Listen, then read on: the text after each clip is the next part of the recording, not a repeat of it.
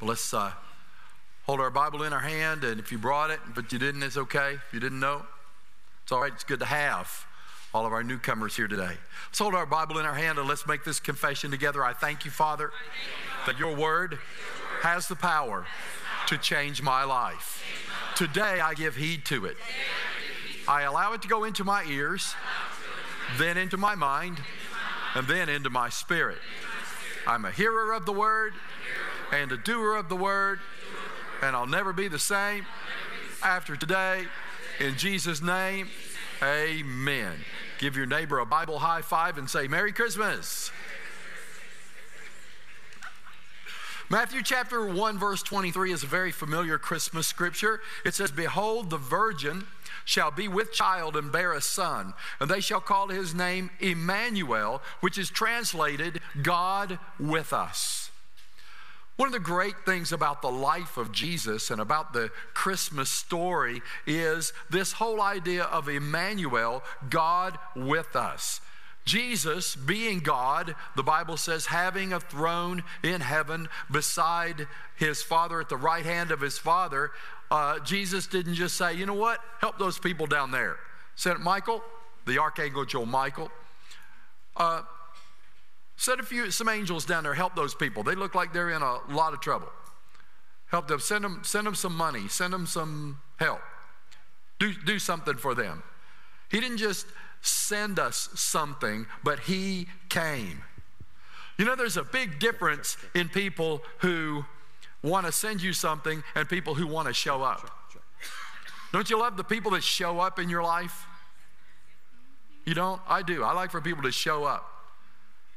Sometimes people will say, listen, call me if you need anything. And hey, that, and that's, you know, that's great.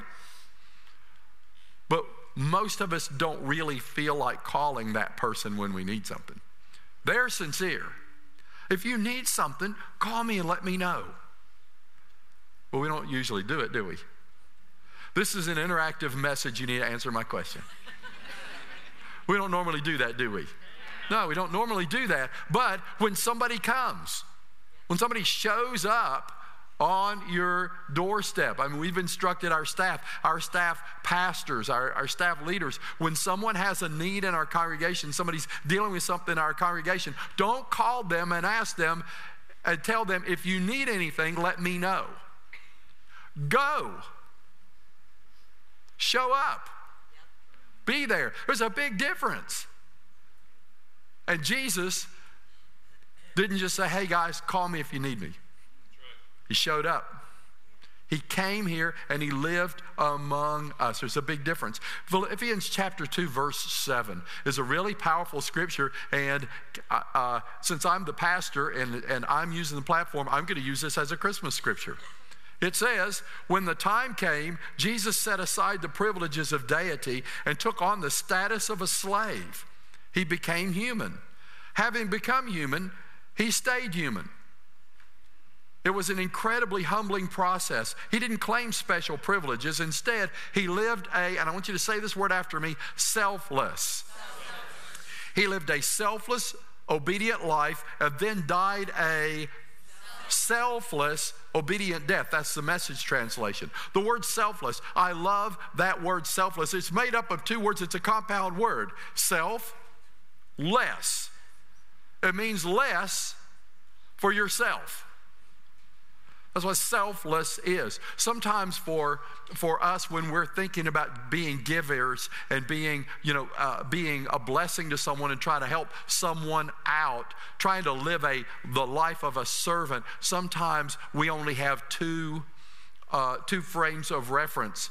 One is where we just hog everything for ourselves. And then when we think of selfless, we think of someone who does nothing for themselves, doesn't take care of themselves, but rather, rather gives their whole life away just to take care of other people and doesn't take care of themselves.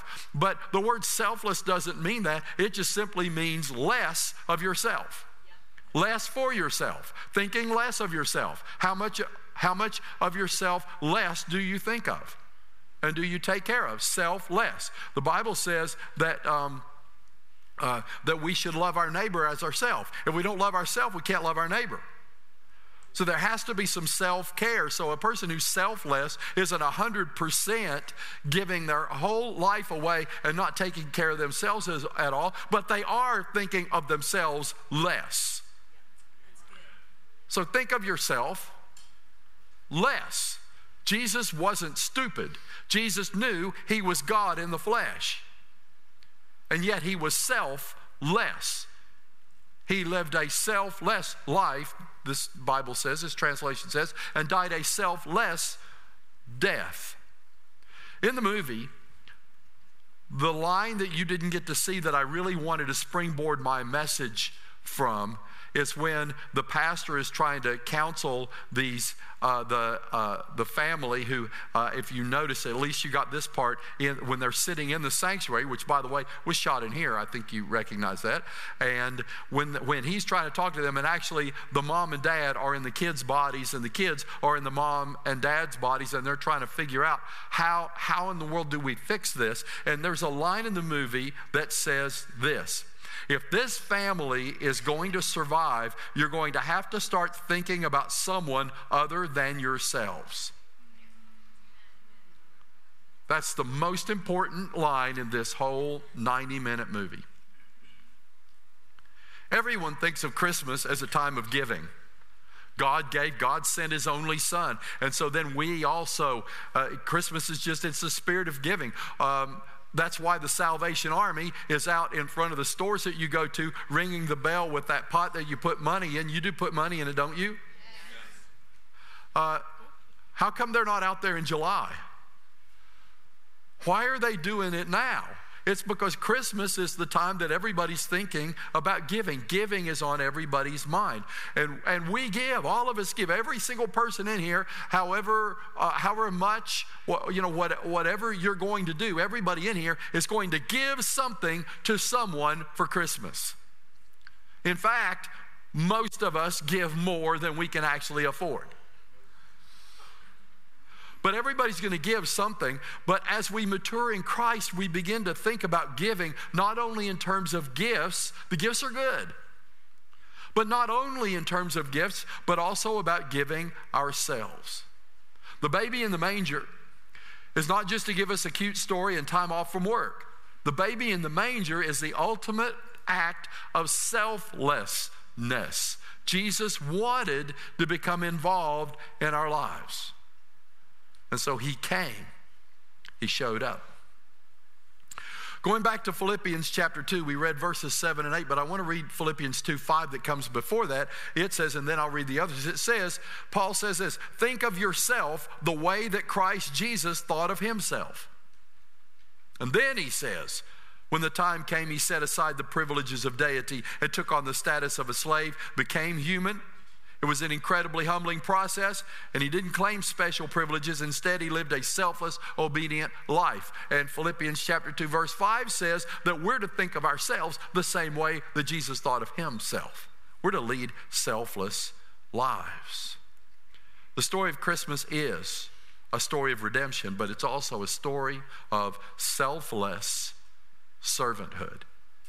Say selfless. selfless. Say less of self. Last weekend's message that uh, we didn't get to do this on uh, Sunday, we did it on Tuesday. And on Tuesday, I had the message was about walking in someone else's shoes, which is what this body swap movie is all about. Uh, and it's a great concept where they get to experience what someone else experiences, and then all of a sudden they have all this compassion because the parents didn't realize what the kids went through. And the kids didn't realize what the parents went through.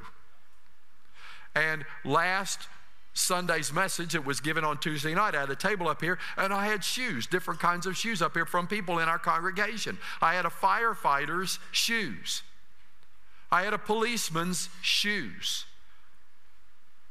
I had the mother of a special needs child in our church, her shoes on our platform. I had the shoes of a person in our church who was a former gang member. I had the shoes of a person in our church who is a businessman in our church. And I had those shoes on this platform talking about what it was like to wear their shoes. And we talked about judging one another And since we haven't been in each other's shoes, we really shouldn't judge each other because we don't know what other people are going through. I gave a, uh, a very personal illustration that had happened that day that I'm not going to give this morning. And we had, because we had technical difficulties, they didn't record it either. So I'm off the hook. But it, it comes home to all of us about judging other people.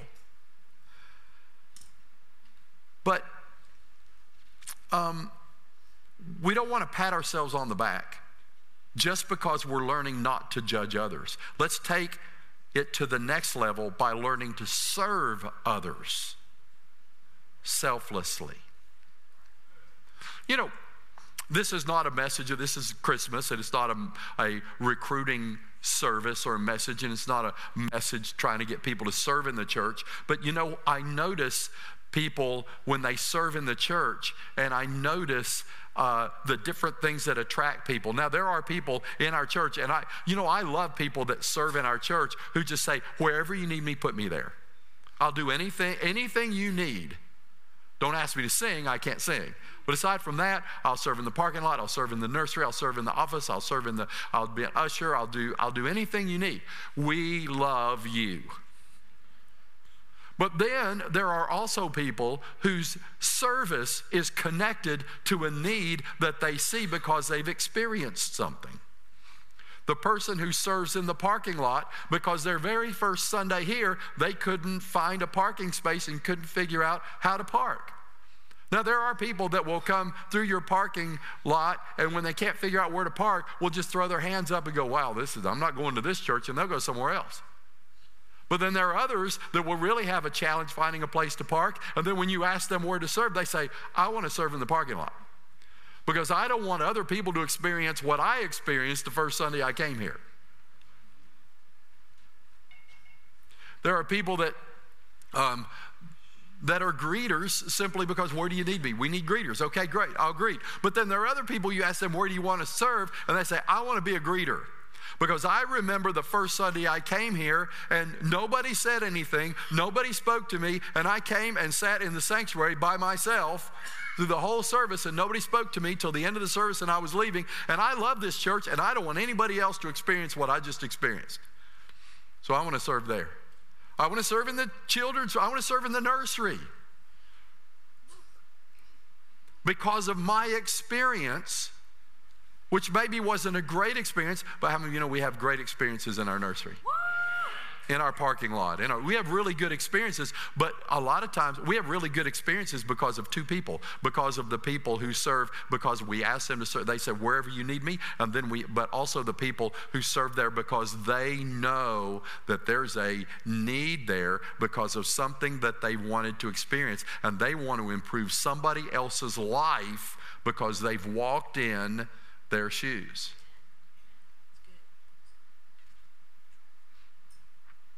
That's one of the reasons I became a pastor. Besides, I felt the call of God on my life. That's one of the reasons that I teach the way I teach. I hear almost every week people come to me. I'm not the greatest preacher in the world, I understand that, but I have people that come to me almost every week and say, I love the way you break the Bible down so that I can understand it. Because I grew up going to church and then leaving and going, I have no idea what that was about.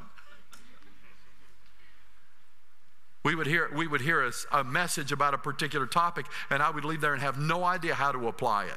And so I, de- I decided if I ever go into the ministry, I'm going to be sure when I preach the word that people leave there, whether they do it or not, people are going to know exactly what they should do. May not do it, but they'll know what to do that was because I saw a need of something that I experienced. And we have people in here who do the same thing in business. I'm looking out at some of you that I know, some of the businesses that you have. And listen, being in business to make money is that there's nothing wrong with that. That's a noble cause.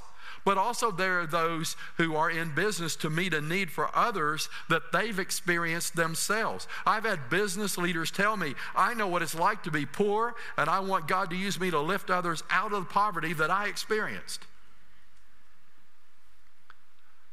Walking in someone else's shoes can cause us to have a deep sense of serving and being selfless. You don't have to walk in someone else's shoes to serve them, but when you do, there's a camaraderie that's connected to your service. I got, I saw in, uh, I saw this. I wanted to read this uh, about this lady who flew on the plane. I, I think I mentioned this on uh, Tuesday night, but then I found it. I wanted to read it to you. This lady says, So I thought it was a good idea to fly by myself with a two year old and a five year old. We were standing in line in security, and I was on the verge of tears because Wyatt was screaming and James was exhausted. Out of the blue, one mom stops the line for security and says, Here, jump in front of me. I know how it is. Everybody say, I know how it is. Wyatt fell asleep, and I was trying to carry everyone's carry on when another mom jumps out of her place in line and says, Hand me everything, I've got it. When I said thank you to both of them, they said, Don't you worry, we're going to make sure you get on that flight. The second woman takes everything and helps me get it through security. And on top of that, she grabs all of it and walks us up to the gate to make sure we get on the flight. Then, to top it all off, Wyatt starts to scream at takeoff before he finally falls back to sleep. After about 45 minutes, this angel comes to the back and says, You look like you need a break, and holds Wyatt for the rest of the flight and walks him all the way to baggage claim, hands him to me, hugs me, and says, Merry Christmas. Here is someone, I don't know if this person's a Christian or not, but they sure act like one. I said they act like one. And so, serving Serving is something that should really grip our hearts, not just giving gifts, but giving ourselves. Let's ask God. I'm asking God for something. I'm asking God for more experiences that will lead me into more compassion, that will lead me to serving others. Can I say that again? Let's ask God for more experiences that will lead us into compassion, that will lead us into serving others. Who can say amen? In The Big Fix, in the movie, The Big Fix, when the kids experienced what their parents had dealt with in running the restaurant, they wanted to help meet a need. So they fired Chelsea. By the way, I don't know if you caught it or not, this fictional character, Chelsea, her last name was Chelsea Corona. I don't know how to take that exactly. But when the kids experienced what their parents had experienced, they wanted to do something to fix the situation. And when the parents experienced what the kids dealt with at school, they wanted to meet a need by going through with the school play. They understood how important this was to the kids. Let's ask God for more experiences that will lead us into compassion, that will lead us to serving others. Everyone say this God, give me experiences that will lead me into compassion, that will lead me into serving others. Hebrews chapter 4, verse 15 says, We do not have a high priest who cannot sympathize with our weaknesses, but Jesus was in all points tempted as we are, yet without sin. Let us therefore come boldly to the throne of grace that we may obtain mercy and find grace to help in time of need. I, t- I taught on this on Tuesday night, so I'm not going to go into all the details now, but Jesus didn't and doesn't have to try to imagine what it's like to be in our shoes. He was in our shoes. He did experience what we experienced. And the people that Jesus forgave or had compassion on, he knew that he either had or he would experience what they had experienced.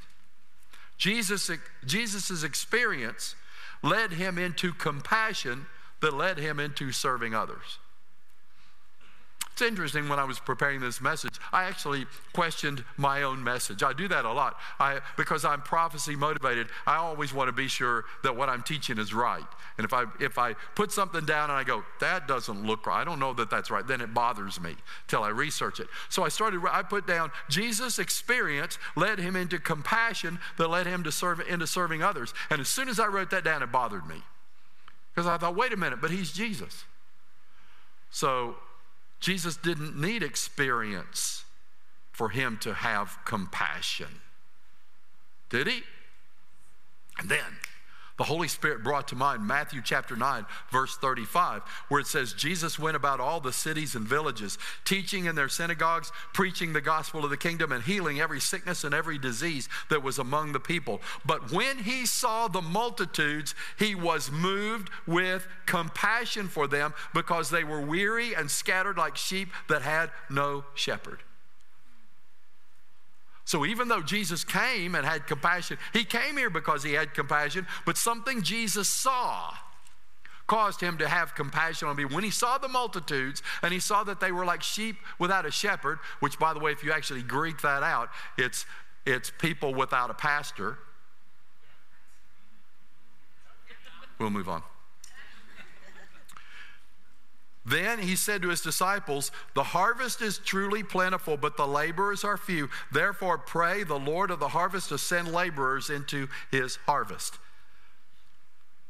Jesus saw the people, the people needed help. He told his disciples, Pray that the Lord will send laborers into the harvest to help them. So I'm sure the disciples did what he said and prayed that the Lord would send laborers. And if you go to the next chapter, chapter 10, you find out that God, Jesus, sent them. So we can pray, God, please send laborers into the harvest. And you know what's going to happen? It's going to be us. See, Jesus had so much compassion on others that he sent us. Jesus has so much compassion on the people that you work with, the people that you're around, the people in your family, the people on your job, the people in your neighborhood. Jesus has so com- much compassion on them that he put you right in the middle of them. So the question is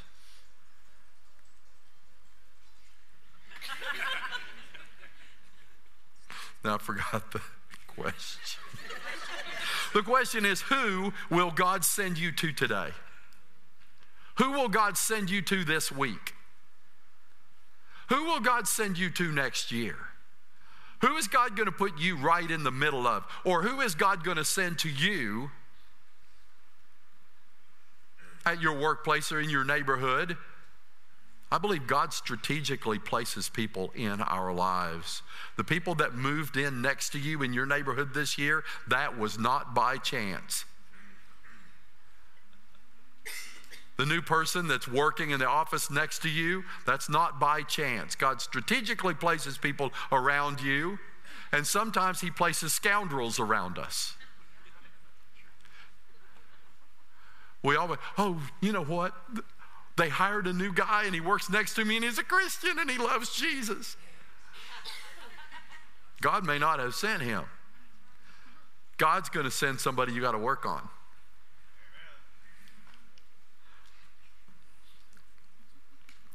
So, this is not a message encouraging us to go out and be nice to more people this Christmas. I mean, if that's where you're at, if, if, you're, if, if you're so abrasive that that's the, that's the very first step for you is this Christmas I'm going to try to be nice, then please do that. But that's not what this message is about. This message is about developing the heart of a servant and being selfless to encourage us to live lives of service. Luke chapter 20, let me close with this. Luke chapter 22, verse 24. There was a dispute among the disciples as to which of them should be considered the greatest. And Jesus said to them, The kings of the Gentiles exercise lordship over them, and those who exercise authority over them call them their benefactors. But not so among you. On the contrary, he who is greatest among you, let him be as the younger, and he who governs as he who serves. For who is greater, he who sits at the table or he who serves? Is it not he who sits at the table? Yet among you, the greatest is the one who serves. Let's live lives of service. That's what Christmas is about. That's what that's why Jesus came. That's what the baby in the manger is all about. Would you stand with me please? Jesus came. The Bible says not to be served, but to serve. And to give his life as a ransom for many. Jesus came not to serve, not to be served, but to serve and to give his life as a ransom for many. And so sometimes we focus on the ransom part, Thank God we're forgiven for our sins, but we don't fo- focus on the service part. Jesus came to serve. This Christmas, I want to ask you to look over. Everybody, look up here. It's just the worship team. They're, they're going to come out in a minute. Everybody, look up here. I want to ask you this Christmas to focus on your heart and your life of service. You have three resources available in your life you have time, energy, and money. And I'm asking myself, first of all, I had to process this message before I gave it to you. And I've challenged myself to have more experiences of compassion that will lead me to more selfless action of service in the lives of others. I'm asking you, I'm not asking you to give all of your money away and all of your time away and turn your back on your family and turn your back on yourself and your job and everything and just completely do nothing for yourself. I'm not asking you to do that, and neither is God. But I'm asking that this year, the future, beginning today, I could be talking about this afternoon. I could be talking about tomorrow in your life. I could be talking about next week. I could be talking about next year. I'm asking us to decide to be a little less self, a little more selfless. Everybody say self. Everybody say selfless. Everybody pretend like you're Sicilian and do your hands like I do. Everybody say selfless selfless is less of yourself. So, what could you could you give away 25% more of yourself? Could you give away 10% more of yourself in serving other people? And just noticing what someone else needs. Take a little bit more time. My my biggest challenge is I'm always in a hurry. I've always got a schedule and I'm always headed somewhere. And I do help people that are broken down on the side of the road, but you have no idea what I go through to do that. It's like, oh man, maybe somebody else will stop. I'm looking in my rearview mirror. Nope, there they are all by themselves. But they probably got a cell phone. They probably called somebody. They're sitting there waiting on somebody.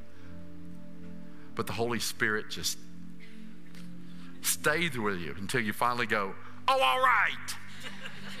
you turn around and go back. And you know, sometimes people, watch this, you know, I used to justify because I, I used to stop to try to try to help people and use some wisdom. If you're afraid, don't stop. Although God has not given you a spirit of fear, we could go into that message. But use, use some wisdom but you know i used to I, I stop and help people and after like three people that you stop and help and they say no i called my husband i'm waiting on him.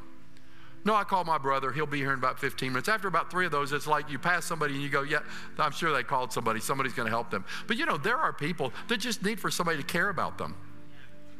Thank you so much for stopping I, you know, my, my wife's going to be here in about 10 minutes, but you know what? It means a lot to me that you stopped to help, that you were selfless. Just for five minutes, you thought about someone else other than yourself. That happened to me. I'm not trying to impress you. I want to impress something on you. That happened to me about two months ago. I was on my Harley, actually, and there was a lady broken down at the side of the road, and I just went on by and uh, then I went back around and came back and I stopped and I said, Ma'am, can I do anything to help you? And uh, she just burst into tears. I said, Are you okay? And she said, My cell phone's dead. I can't call anybody. I've been sitting here for 15 minutes and I'm, I'm afraid to flag somebody down. I don't, I don't know what to do.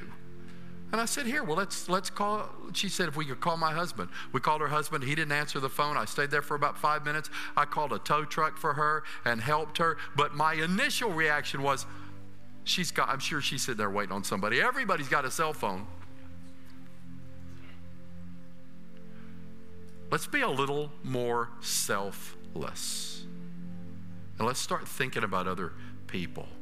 Who needs you? this Christmas? Who needs you next year? Let's be selfless. Amen? Amen. Let's be selfless. Let's lead selfless lives. Hey, the worship team's going to come. We're going to worship some more. Before we do, you know what? You guys stay right there. Before we do that, I just really feel like that the Holy Spirit right now, this place in the service, wants me to give you an opportunity to make a decision to follow Christ. The most selfless act ever done on this earth was done for you. What we just read in Philippians chapter 2, Jesus was sitting on his throne next to his Father. How many of you think that was a pretty comfortable position to be in? But Jesus was selfless and he came to earth to live and to die for you. One of the, one of the things that uh, really kind of sticks with you is when you offer to help someone, you really go out of your way to be selfless, and then someone rejects you. Ever had that happen? Two of us? Ever had that happen? Really go out of your way to help somebody, and they go, "Nah, I'm good. I don't need that." Oh, really? Seriously? Happens to Jesus every minute, every second. He left his home in heaven and he came, he lived on the earth, and he died on the cross for you. Most selfless act in history. And the Holy Spirit is here drawing men and women to make decisions to follow Christ. You see, God loves you. God has a plan for your life. Because of sin, all of us were separated from God, every single person in this room. But Jesus Christ came and paid the price for your sin with his death on the cross so that you could be free. Free from the chains and the bondage and the pressure and the shame of sin. What you need to do is make a decision to follow Christ. Would you bow your heads, please? Everyone, close your eyes. You can do that right there where you're standing. In just a moment, I'm going to ask you to raise your hand right there where you are. I'm going to ask you to pray a prayer with me right there where you're standing, repenting for your sins, acknowledging that Jesus is the Lord of your life, and asking the Holy Spirit to come in and empower you to be the Christian that the Bible promises you that you can be. You can do that right there where you are. Maybe you've never done this before. Maybe you've never heard a message like this before. Maybe you've never been to church before. Or maybe you used to serve God and you've fallen away from the Lord, and the Holy Spirit is drawing you to come back. Today's your day.